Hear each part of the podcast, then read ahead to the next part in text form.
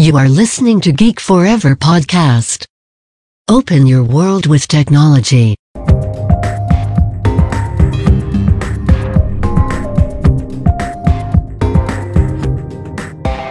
This is Geek China. สวัสดีค่ะ ขอต้อนรับเข้าสู่รายการ Geek China รายการที่จะมาเล่าสาระความรู้เกี่ยวกับประเทศจีนในหลากหลายแง่มุมค่ะนำรายการโดยพิมพ์ขวัญอดิเทพสถิต เรามาเจอกันใน EP ที่ 16 นะคะ ยังอยู่ในซีรีส์นะคะ เรื่องอินเทอร์เน็ต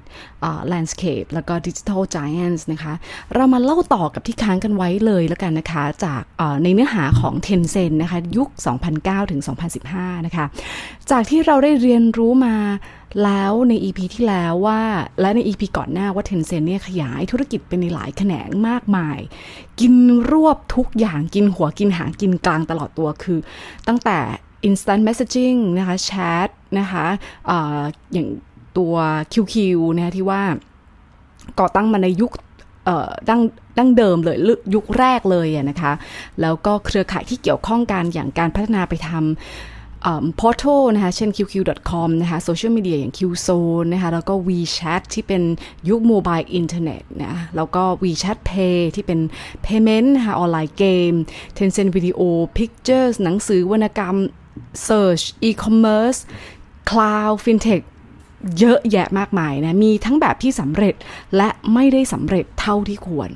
กลยุทธ์การครอบครองตลาด แล้วก็สร้าง ecosystem หรือว่าระบบนิเวศในทางดิจิทัล ให้แข็งแรงเนี่ยเขาควรจะได้เรียนรู้แล้วแหละว่ามันไม่จำเป็นต้องมาจากการพัฒนาผลิตภัณฑ์หลักก็ได้นะคะเพราะถ้าพัฒนาขึ้นมาแล้วก็มีโอกาสแพ้ให้กับ first mover หรือว่าผู้ที่ได้ลองเข้าไปในตลาดก่อน อย่างที่เราได้เรียนรู้ไปแล้วเนาะว่า search engine เขาก็แพ้นะคะอย่างป่ายตู้ไป หรือว่าอย่างที่เป็น e-commerce เขาก็แพ้อาลีบาบาไป แต่การจับมือกับพันธมิตรนับว่าเป็นสิ่งที่สำคัญ แล้วก็การแล้วก็เป็นการสร้างฐานความมั่นคงให้กับ เทนเซ็นได้อีกแง่หนึ่ง ดังนั้นกลยุทธ์ต่อไปของเถิงซุนนะคะหรือว่าเทนเซ็นเนี่ยคือการแข่งขันนะคะโดยผ่านการลงทุนแล้วก็รวบควบกิจการจุดประสงค์ที่เทนเซ็นลงทุนนั้นนะคะก็อย่างที่บอกว่าเขาก็ต้องการสร้าง เครือข่ายพลังเครือข่ายที่ค่อนข้างแข็งแกร่งนะคะแล้วก็ดึงดูดให้ฐานยูเซอร์เนี่ยยังคงวนเวียนอยู่ในระบบนิเวศของ Tencent เพื่อต้องการดำรงความเป็นเจ้าพ่อนะคะเจ้าพ่อคลองตลาดหรือว่ายังไงคือสังกฤษเหมือน stay on top อยู่นั่นแหละนะคะดังนั้นยุคนี้นะคะในยุคนี้เราจะมาเจาะลึกในเรื่องของการลงทุนของ Tencent ว่าช่วงเวลาปี 2009 ถึง 2015 ตามไทม์ไลน์ที่พิมพ์ขวัญแบ่งเอาไว้เนี่ยนะคะจะมีอะไรบ้าง เราจะขอสรุปการลงทุนที่นอกเหนือจากการลงทุนในพัฒนาเกมนะคะหรือว่าการสัญญาเซ็น partner อะไรที่เราเคยเล่าไปแล้วนะคะ เรามาดูว่าเอ๊ะ Tencent นะจะลงทุนอะไรบ้างนะคะ ซึ่งลักษณะของการลงทุนของ Tencent เราจะมาดูกันว่า เขามีการทยอยการลงลงทุนเรื่อยๆนะทั้งในจีนแล้วก็นอกจีน ทั้งแบบที่เป็นผู้ถือหุ้นรายใหญ่นะคะ กลายเป็นเจ้าของไปเลย หรือว่ารายย่อยนะคะ เดี๋ยวจะมาสรุปให้ฟังแบบที่สำคัญสำคัญ ปี 2010 นะคะ Tencent ก็ลงทุนในบริษัท Garena นะเป็นบริษัทสัญชาติสิงคโปร์ทำธุรกิจสื่อบันเทิงดิจิตอลเกม แล้วก็ฟินเทคอย่าง AirPay เนี่ย ที่เขาลงทุนในปี 2014 นะคะและ s h อ p e e ที่เราใช้กันด้วยนะคะใน 2015 นะคะก็แสดงให้เห็นนะคะว่าเขามีเริ่มส่งสัญญาณให้เห็นว่า เอ๊ะเขามองและก็ลงเล็งเห็นความสำคัญของตลาดเอเชียตะวันออกเฉียงใต้นะคะก็ลงทุนไปตั้งแต่ปี 2010 แล้วนะคะและนอกจากนั้นนะคะก็ยังลงทุน ในปีเดียวกันนะคะปี 2010 นอกจากลงทุนในการีนาแล้วเขายังลงทุนซื้อหุ้นเกือบ 50%ของสนุก .com ซึ่งเป็นเว็บโพร์ทัลเก่าแก่ของเมืองไทยอีกด้วยนะคะ เดี๋ยวเราจะเล่าต่อในยุคหน้านะคะ ว่าจาก 50%แล้วกลายมาเป็นเจ้าของได้อย่างไรนะคะอะแต่ความจริงจังในการลงทุนของ Tencent เนี่ย เอาจริงเลยคือเขาก็เริ่มลงทุนเล็กเล็กๆ น้อยๆ ไปเรื่อย ๆ แต่การลงทุนแบบจริง ๆ จังๆ เนี่ย ก็ตั้งแต่ปี 2011 นะคะเมื่อเขามีการก่อตั้งแผนกธุรกิจการลงทุนหรือว่า investment department ในภาษาจีนเนี่ยจะชื่อว่าเถิงชุนโถจื้อนะคะโถจื้อก็แปลว่าการลงทุนก็ชื่อก็ก็แค่แปลตามตัวนะคะก็ลงทุนตั้งแผนกนี้เพื่อมาลงทุนโดยเฉพาะ แต่เราจะเห็นกราฟนะคะเห็นการเติบโตแบบบ้าคลั่ง ไม่ว่าจะเป็นในแง่ของเดียวการลงทุน แล้วก็มูลค่าการลงทุนแบบก้าวกระโดดจริงๆเนี่ยตั้งแต่ปี 2013 17 กันยา 2013 Tencent ได้ลงทุนแบบ minority share นะคะก็คือว่าถือหุ้นแบบส่วนน้อยนะคะใน Search Engine อย่าง sogo.com ที่เราเคยเล่าไปแล้วในหลาย ๆ EP ด้วยมูลค่ากว่า 448 ล้านดอลลาร์สหรัฐ ซึ่ง sogo.com เนี่ยนะคะเขาเป็นลูกของบริษัทที่อดีตเนี่ยนะคะอดีตการเคยเป็นคู่แข่งด้านโพโทอย่างโซหูจำได้ไหมคะ ของจ้างเฉาหยางนะซึ่งยุคนี้นะยุคที่แล้วเป็นคู่แข่งแต่ยุคนี้ กลายมาเป็นพันธมิตร เพราะว่ามีผลประโยชน์ร่วมกัน ปี 2014 ก็มีดีลที่เกิดขึ้นสำเร็จแบบทุกเดือนเลยก็ว่าได้นะคะ เริ่มตั้งแต่มกราปี 2014 Tencent ก็ลงทุนไปกว่า 1,500 ล้านฮ่องกงดอลลาร์นะคะ ในบริษัทโลจิสติกแล้วก็ warehouse ที่ชื่อว่า China South City Holdings นะคะ แน่นอนเขาก็ต้องการที่จะพัฒนาธุรกิจ e-commerce แล้วก็โลจิสติก ด้วยอยู่ดีนะแล้วก็เพื่อที่จะขยายกิจการในส่วนที่เป็นแผนที่ของเขาเนี่ยค่ะในปี 2014 Tencent ก็รวบกิจการกับ Link Tech Navi เป็นบริการแผนที่ออนไลน์นะด้วยมูลค่า 60 ล้านหยวน เดือนต่อมานะคะในประมาณ 27 กุมภาปี 2014 Tencent ก็ซื้อหุ้น 20%จาก เตียนผิงที่เราเคยเล่าไปแล้วนะคะใน EP ยุคที่แล้วเนาะเตียนผิงเป็นเว็บรีวิวร้านอาหารไลฟ์สไตล์นะคะอารมณ์แบบเหมือนถ้านึกถึงเมืองไทยก็นึกถึงวงในนะคะที่จริงเขาก็มีเตียนผิงนะคะเขาซื้อหุ้นด้วยมูลค่า 400 ล้านดอลลาร์สหรัฐนะคะเพื่อ integrate นะคะรวบนะคะบริการของ Tencent เข้าไปใน ecosystem ของเขาที่อยู่ใน WeChat เพื่อที่ต้องการสร้างความ แข็งแกร่งในกลยุทธ์ไลฟ์สไตล์แล้วก็ตลาด O2O ที่เขาเล็งเห็นไว้ในอนาคตนะคะส่วนเตียนผิงได้อะไรนะคะเตียนผิงก็ได้การเข้าถึง userในจำนวนมหาศาลแบบง่ายๆ แน่นอนว่าอย่างที่เราเคยบอกไปแล้วใน EP ที่แล้วนะคะถ้าเกิดว่ายังไม่ได้ฟังขอย้อนกลับไปฟังนิดนึงนะคะว่าผู้ใช้งาน WeChat เนี่ยเติบโตอย่างก้าวกระโดดจริงๆนะคะตั้งแต่ยุค mobile internet นะคะผุดขึ้นมา แน่นอนพอมี WeChat ก็มี WeChat Pay ใช่ไหมคะ WeChat ภาษาจีนนี่คือ微信 นะคะ ก็微信支付นะคะ ซึ่งเขาผนวกนะคะแอปเตียนผิงเข้าไปในส่วนที่เป็น ถ้าลองเปิดแอป WeChat นะคะ ก็เข้าไปที่ WeChat Pay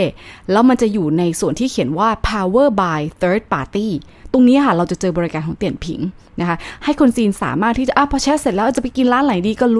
กดไปเลย ในแอปไม่ต้องออกนอกแอป WeChat นะคะ ก็เข้าไปที่ร้านเตี่ยนผิง แล้วก็สามารถเลือกหาร้านค้าที่ใกล้ตัวรีวิวร้านอาหารไหนที่น่าสนใจนะคะ และก็ทำให้เตี่ยนผิงก็กลายเป็นส่วนหนึ่งในชีวิตประจำวันของคนจีนอีกด้วยจนกระทั่งในปี 2015 นะคะก็สิ้นสุดของยุคนี้นะคะ ก็มีข่าวสะเทือนวงการแบบมาก ๆ เลย เมื่อเตียนผิงนะคะถูกควบรวมกับคู่แข่งอย่างเหมยถวน แน่นอนสุดท้ายเทนเซนก็กลายเป็น strategic partner ของเหมยถวนไปโดยปริยายนะแล้วก็วางแผนว่าจะลงเงินกว่าพันล้านดอลลาร์สหรัฐ ในช่วงการ raise fund ด้วย เพื่อที่จะต้องการซื้อหุ้นเพิ่มนั่นเองนะคะซึ่งถามว่า EP นี้นะคะจะต้องแยกเข้าไปใน ในการเล่าเรื่องของเหมยถวนเตียนผิง เพราะมันมีความน่าสนใจว่าก่อนหน้านี้นะคะเหมยถวนนะคะเข้ามีผู้ลงทุนอย่างอาลีบาบา เอ๊ะสองเจ้านี้นะคะเขาไม่ถูกกันแล้วเขาจะมาลงทุนในที่เดียวกันได้ยังไง และเรื่องราวจะเป็นไปอย่างไรนะคะเดี๋ยวจะขอแยกเล่าใน EP เหมยถวนเตียนผิงนะคะอะเมื่อ Tencent นะคะ Tencent ต้องการสู้ศึกกับในสงครามอีคอมเมิร์ซแต่เขาลองและ เอาจริงคือไปไม่รอดนะคะเขาไม่สามารถสร้างแพลตฟอร์มที่แข็งแกร่งได้นะคะทีนี้การแก้เกมจะเป็นยังไงนะคะ 10 มีนาคม 2014 นะ Tencent ก็ประกาศซื้อหุ้น 15%ด้วยมูลค่า 214 ล้าน ดอลลาร์สหรัฐอย่างสำเร็จนะจากแพลตฟอร์มคู่แข่งของอาลีบาบานะ ซึ่งเป็นเขาเรียกว่าอะไรนะคะ ก็คือว่าสู้รบปบมือกันยาวนานนะคะสุดท้ายเขาก็ลงทุน ใน JD.com นะคะซึ่ง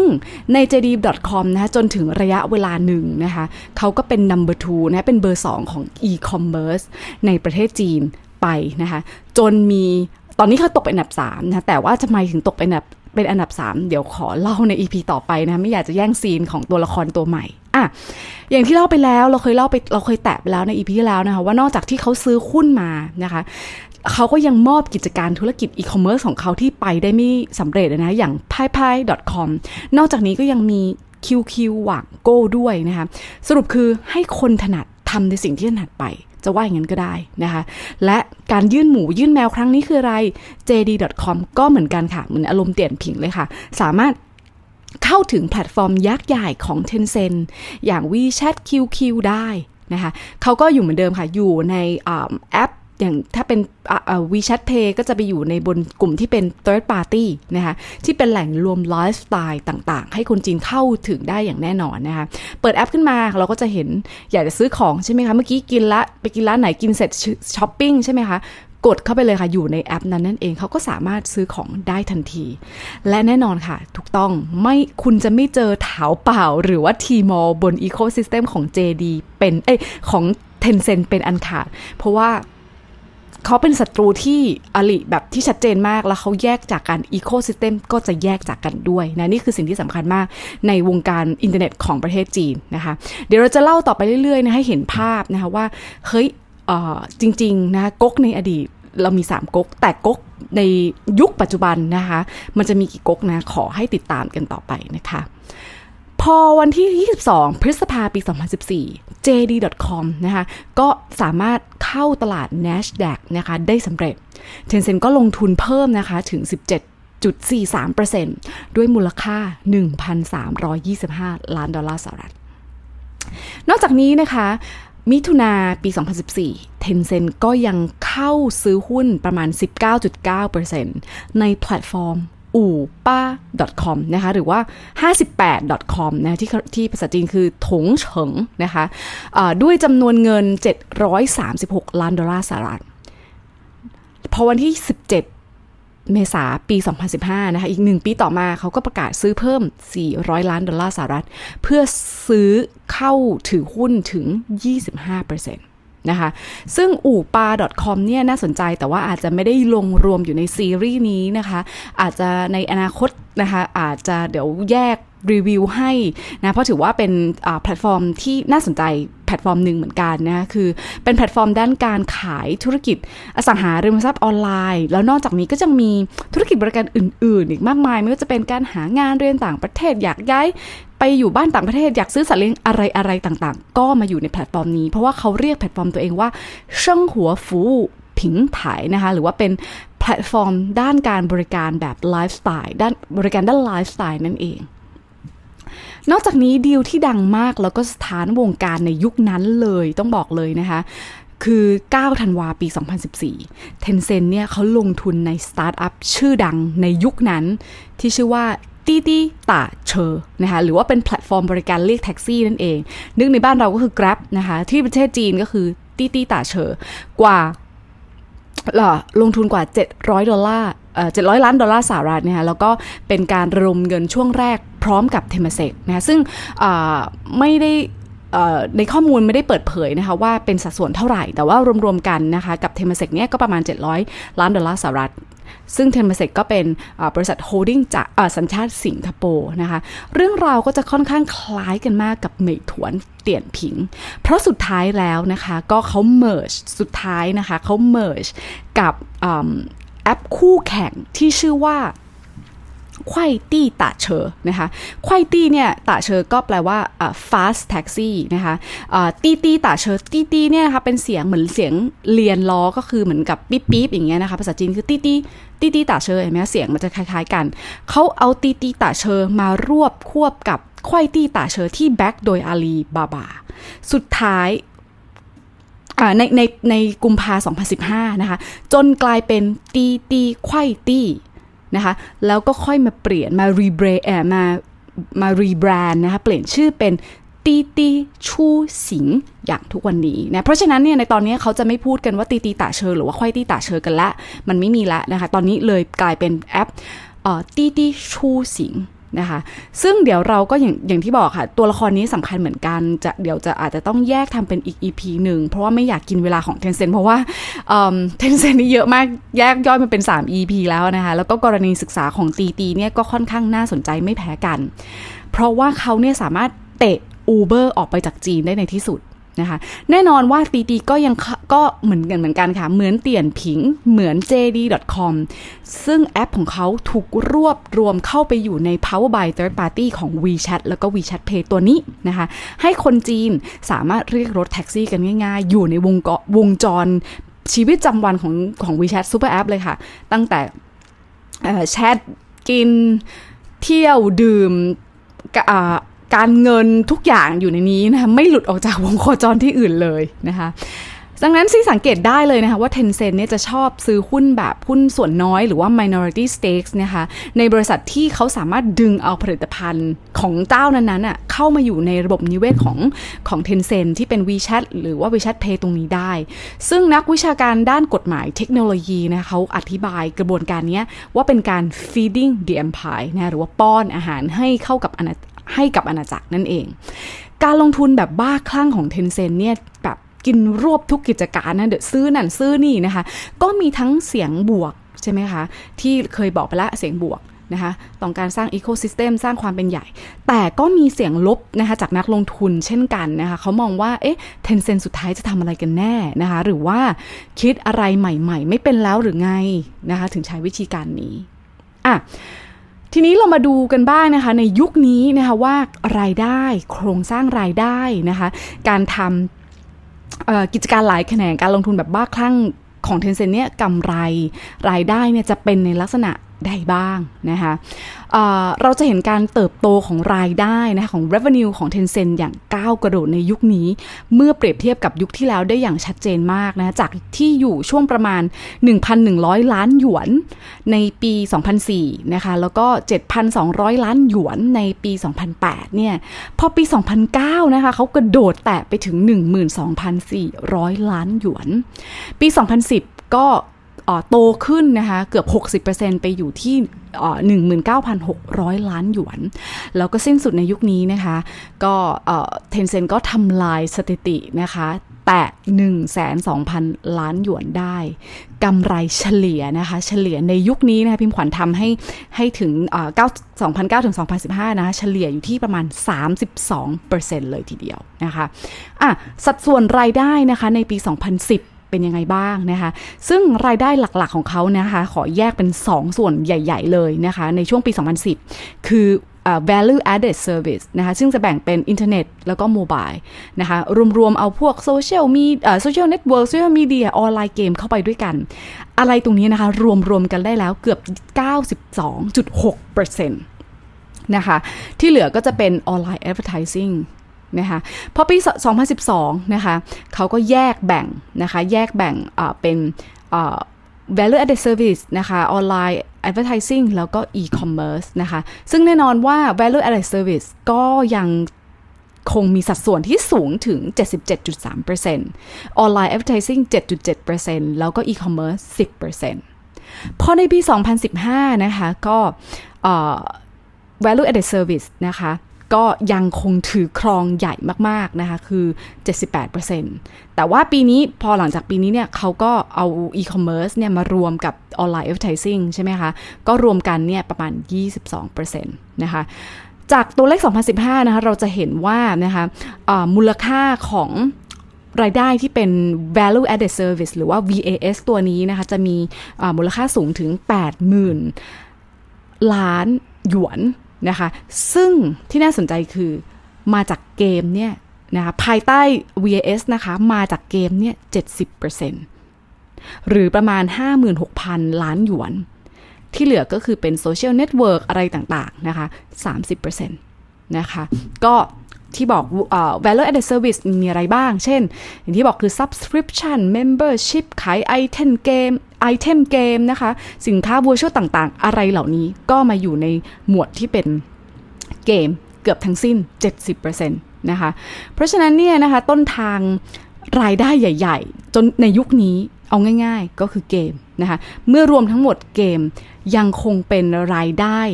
รวมกว่า 56%ของรายได้ทั้งหมด นะคะ แล้วภายในเกมนะคะ30%มาจากเกมมือถือนะคะ นอกนั้นนะคะก็อย่างที่บอกว่าที่เราไม่กล่าวอ้างก็คือออนไลน์ advertising e-commerce ก็จะเป็นสัดส่วนที่ที่ไม่ได้เยอะมากนะคะ Tencent นะคะได้มีการอนุญาตให้ launch นะคะ advertising บน WeChat official account ได้ด้วยนะคะ เช่นให้ brand owner นะคะผู้ผลิตแบรนด์ใครมีแบรนด์อยากจะไปโปรโมทนะคะไนกี้หรือแบรนด์ดัง ๆ อะไรต่างๆ ของของที่คนจีนชอบใช้นะคะ ก็สามารถให้โปรโมทนะคะกับผู้บริโภคได้ตรงๆได้ ซึ่งก่อนหน้านี้เขาไม่อนุญาตนะคะแต่พอกลางๆปี 2014 เขาก็อนุญาตได้ และก็ยังอนุญาตให้โผล่โฆษณาอะไรก็ตามบน WeChat Moment หรือว่าเผิงโหยเชวนได้นะคะ WeChat Moment หรือเผิงโหยเชวนคืออะไรนึกตัวอย่างเหมือน Facebook Ad อย่างที่บอกเราเวลาถ่ายฟีดไปเรื่อยๆนะคะ เราจะเจอโฆษณาถูกต้องไหมคะ ก่อนหน้านี้เวลาพิมพ์ขวัญเล่น Facebook เอ้ยโทษทีค่ะ เล่น WeChat นะคะ ไม่เจอโฆษณา แต่พอต้นปี 2015 นะคะ ก็จะเริ่มเห็นโฆษณาแล้ว แต่ว่ายังไม่เยอะนะคะ ก็อาจจะแบบว่าอาจจะหนึ่งหน้าเจอครั้งหนึ่งอาจจะไม่ได้เยอะมากเท่า Facebook นะคะเพราะฉะนั้นเราเลยสังเกตว่า เออทำไมสัดส่วนโฆษณาของ Facebook เนี่ยถึงกลับกันกับสัดส่วนโฆษณาของ Tencent นะคะเดี๋ยวเรามาดูกันต่อในยุคหน้าว่าสัดส่วนโฆษณาของ Tencent เนี่ยจะเพิ่มขึ้นมาเท่าไหร่หลังจากที่เขาเปลี่ยนกลยุทธ์ให้เห็นโฆษณาบน WeChat Moment นี้ได้ ตั้งแต่ปี 2009 เราจะเห็นได้นะคะว่า Tencent เนี่ยเติบโตเป็นเบอร์หนึ่งในด้านของอ market value นะคะใครตามติดตามตลาดตลาดหุ้นนะคะของตัวที่มาจากประเทศจีนนะคะมูลค่าของ Tencent เนี่ยนะคะมูลค่าการตลาดเป็นอันดับหนึ่งในจีน และเป็นอันดับ 3 ของวงการอินเทอร์เน็ต Tencent นะคะเป็นบริษัทที่ประสบความสำเร็จในจีน นะคะะไป list อยู่ตลาดฮ่องกงนะคะตั้งแต่ช่วงยุคที่แล้วของพิมพ์ขวัญที่เคยไปเล่าไปแล้วนะคะ ซึ่งเขา list ในตลาดฮ่องกงแตกต่างจาก peers ของเขาที่เคยเล่าไปไม่ว่าจะเป็น SNS ใช่ไหมคะ แล้วก็อาลีบาบานะคะหรือว่าไป่ตู้ตัวนี้นะคะ ที่จะไปชอบอยู่บน NASDAQ หรืออยู่ในตลาดที่อเมริกาใช่ไหมคะ ตอนนั้นนะคะหมาคว้าถึงเคยให้สัมภาษณ์นะคะว่าเหตุผลที่เขาต้องการไปอยู่ฮ่องกงเนี่ยเพราะว่า requirement นะคะการเข้าไป list ในตลาดฮ่องกงเนี่ยยากกว่า ในสตาร์ของเขาเขามองว่ามันท้าทายกว่านะคะเพราะฉะนั้นเนี่ยเทนเซนก็ค่อนข้างจะแตกต่างมากนะคะมาช้ากว่า SNS นะคะแต่สุดท้ายก็นำโด่งจนไม่สามารถแซงได้อีกต่อไปนะคะจากสตาร์ทอัพนะคะที่ล้มลุกคลุกคลานนะทุก ถ้าเกิดใครติดตามพิมขวัญตั้งแต่ EP ต้น ๆ จะเห็นเลยนะคะว่าพิมขวัญจะเล่า ตั้งแต่ช่วงทุกสตาร์ทอัพนะคะล้มลุกคลุกคลาน ลองนั่นลองนี่นะคะก๊อปปี้ก๊อปปี้ไอเดียมานะคะจนถึงยุคที่ 2 คือยุคแผ่ขยายที่เริ่มมีการปรับประยุกต์เข้ากับตลาดจีนนะคะ Tencent ก็เช่นเดียวกันค่ะ มาจากสตาร์ทอัพที่ ไม่รู้จะทำอะไรก็อะเอาก๊อปปี้ไอเดียของเขามาก่อน เปลี่ยนทุกอย่างให้เป็นภาษาจีน แล้วก็ปรับนั่นขยายนี่ขยายไปเรื่อย ๆ นะคะ ก็จน 2004 ก็สามารถนำพาบริษัทเข้าตลาด พอปี 2013 ก็สามารถเป็นบริษัทที่มีมูลค่า market cap นะคะ สูงถึง 1 0,000เอ้ย1แสนล้านเหรียญดอลลาร์สหรัฐ เป็นครั้งแรก นะคะในปี 2013 และเป็นครั้งแรกนะคะในวงการอินเทอร์เน็ตนะคะซึ่งจะเป็นในวงการอินเทอร์เน็ตจีน และก็เป็นรองก็เพียงแต่ Google แล้วก็ Amazon นะคะ2009 ถึง 2015 นะคะเป็นช่วงที่โลกรู้จักแล้วก็ปรับตัวกับสมาร์ทโฟนนะคะผ่าน mobile internet นะเป็นยุคที่โลกของเราเนี่ยเริ่มจะละทิ้งพฤติกรรมที่อยู่แต่ในบ้านมาเล่นมาแล้วก็ จะเล่นอินเทอร์เน็ตก็ต้องกลับบ้านหรือว่าไปร้านเน็ตร้านอินเทอร์เน็ตบาร์ใช่ไหมคะ ก็เปลี่ยนพฤติกรรมมาผ่านมือถือนะคะไม่ว่าอยู่ที่ไหนก็ออนไลน์ได้ Tencent ก็เลือกใช้กลยุทธ์นี้นะคะ ผ่าน WeChat หรือว่า Weixin เป็นตัวขับเคลื่อน ถือว่านับว่าเป็นการตัดสินใจที่ถูกต้องที่สุดนะคะในยุคหน้าเราต้องมาดูนะคะว่าเอ๊ะเขาจะถูกคู่แข่งล้มหรือเปล่านะคะ ไม่ว่าจะเป็นด้านของมูลค่าการมูลค่า ตลาดนะคะ market cap นะคะเพราะอย่างที่บอกเรายังมีอาลีบาบา แล้วเดี๋ยว EP หน้าเราจะมาดูกันว่า เอ๊ะอาลีบาบาจะมีผลงานยังไง ดีสู้เทนเซ็นได้ไหม ต้องมาติดตามกันนะคะ ก่อนจบ EP ของ Tencent นะคะ ขอฝากคติคำคมแฝง จากบทสัมภาษณ์ของหมาขว้าเถิงนะคะ ที่มีนักข่าวนะมาสัมภาษณ์ว่าดูเหมือน เทนเซ็นจะกระตุ้นให้พนักงานแข่งขันกันแล้วก็อินโนเวทกันเองใช่ไหมคะ คุณคิดว่านี่คือแกนหลักของวิธีคิดในวัฒนธรรมองค์กรของเทนเซ็นหรือเปล่านะคะ เดี๋ยวพิมพรขออนุญาตอ่านเป็นภาษาจีน ซึ่งอาจจะยาวนิดนึงนะคะ แต่ว่าจะแปลให้ฟังแล้วก็พอคิดว่าเป็นแนวคิดที่ค่อนข้างน่าสนใจมากๆนะคะ 内部一些良性的竞争是很有必要的，往往自己打自己才会更努力，才会不丢失一些大的战略机会。